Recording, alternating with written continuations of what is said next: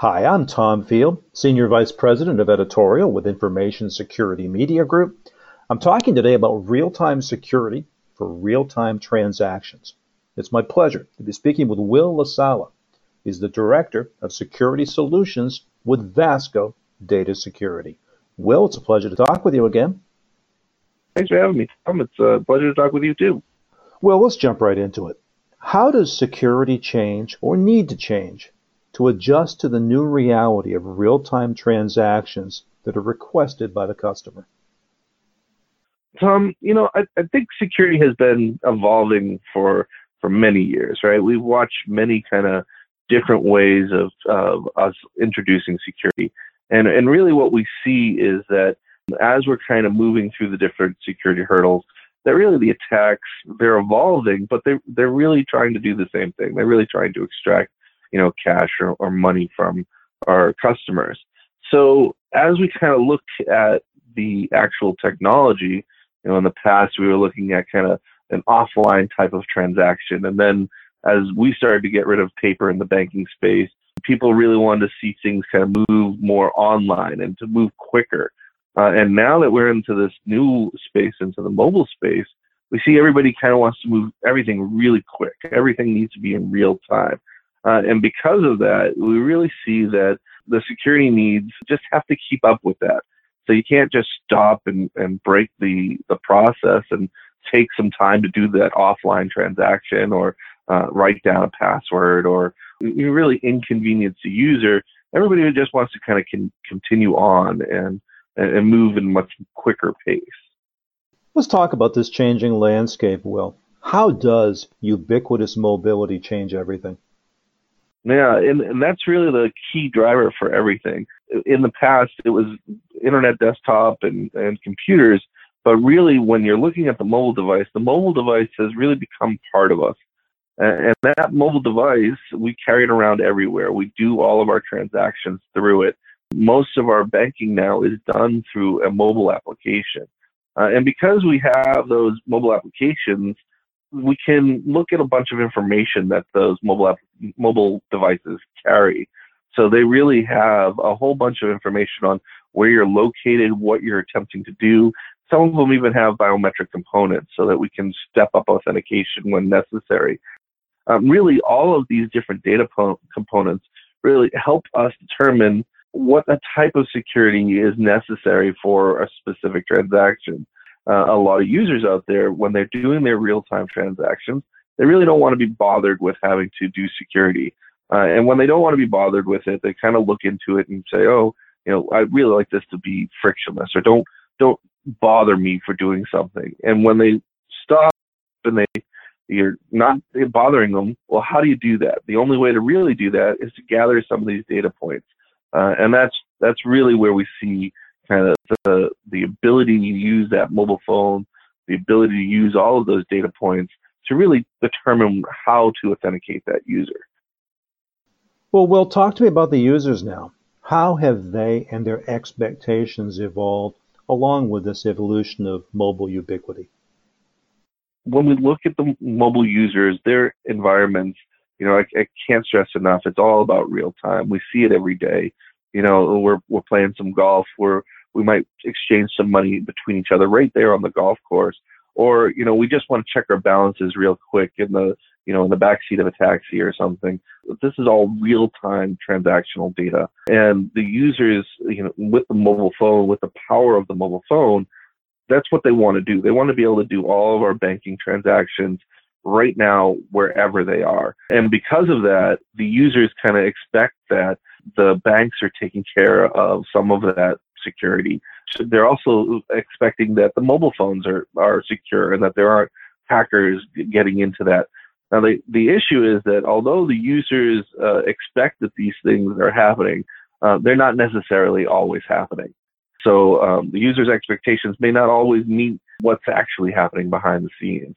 Uh, but reality is that they really want to believe that everything is secure. They can do everything, uh, that they want to do and not have to worry that they're going to get attacked or hacked or, or what they don't want to have happen. So what you're describing really is a, a level of complacency on the user's part. As a security organization, how do you fight back against this complacency about security? Yeah, and, and complacency with the users is a is a really big problem. So, you know, users look at everything. They look at and say, oh, I, I have this mobile phone. You know, who could ever hack this mobile phone?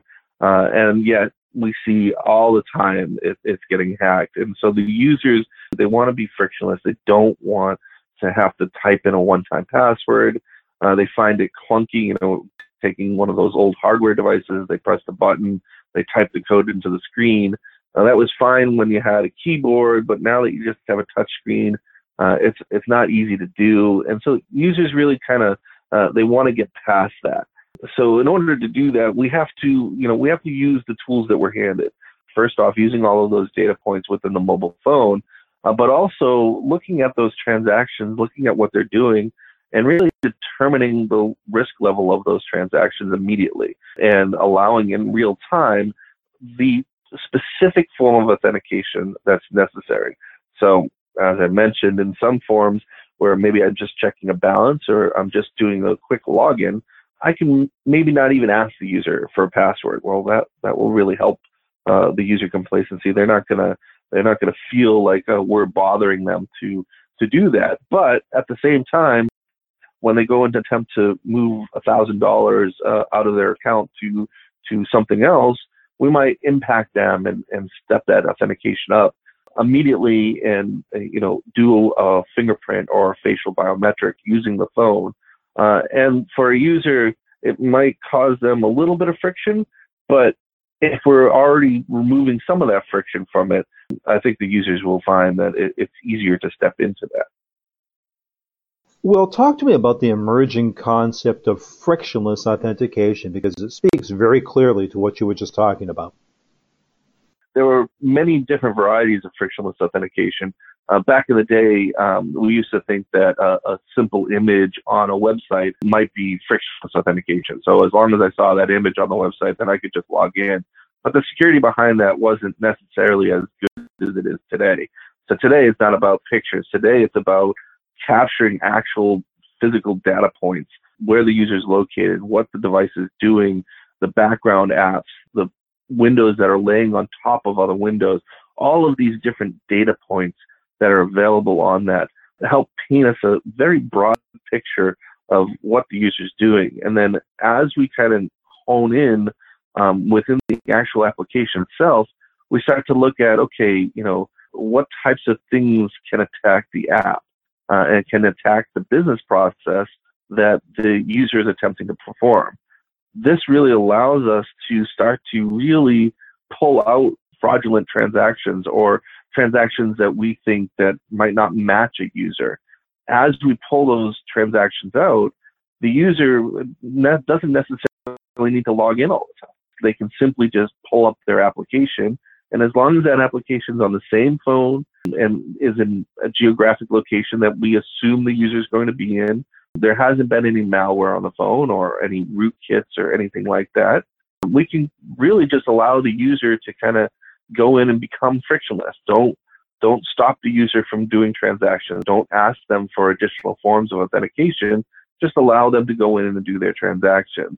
Now, if we do find some type of problem, we do have to stop the friction uh, authentication and really step up and say, okay, how do we uh, orchestrate the next level of authentication, and how do we do that in a way that the user uh, will accept that uh, and will realize that hey, there might be an issue here. So maybe I'm not doing this in the most secure location that I can, but we're going to help you by adding this, you know, bi- biometric component on there uh, through an orchestration layer that really allows them to kind of step up into that. Well, last question. I want to ask you about Vasco. Talk to me about the core elements of Vasco's trusted identity platform. And specifically, how are you helping customers adapt to the new authentication reality we've talked about today? You know, Vasco, you know, we grew up in that day and age with the one time passwords um, but as we see Vasco's trusted identity platform coming together, it's really about gathering all of the data and allowing users to do real-time transactions in a frictionless, orchestrated way. The Vasco Trusted Identity platform will allow users and allow mobile application developers in the banking industry to integrate uh, simply with our components. So the trusted identity um, world will uh, have an orchestration implementation that will gather data from the phone. We'll hand that data back to the trusted identity platform. We'll, we'll go ahead and we'll analyze that data for the bank and we'll make the, the appropriate transactions and the, assess the risk of that transaction and then go back to the mobile application uh, and allow the orchestration to happen. So in most cases, we expect that users will have a frictionless uh, login. They, they won't be impacted at all. But in other cases, they, this orchestration environment will allow us to step up the authentication in, in a very easy way. The main components here are that from a developer side, from a bank application developer side, there isn't a, a large number of integration that not, needs to happen. So we don't have to change the APIs. We don't have to have a, a really long, drawn out uh, integration environment, but everything happens automatically.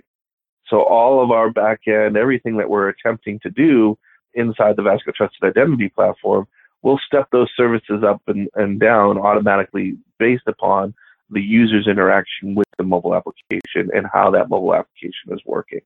So the, the main components here is really bringing frictionless and orchestrated authentication to the level of all of our banking needs so that we can continue to support these customers in real time and continue to offer them additional services and additional, you know, banking services that are still secure and still meet all of these attacks that we see out there, everything that we're we're trying to protect against and that we've been really trying to protect against for years.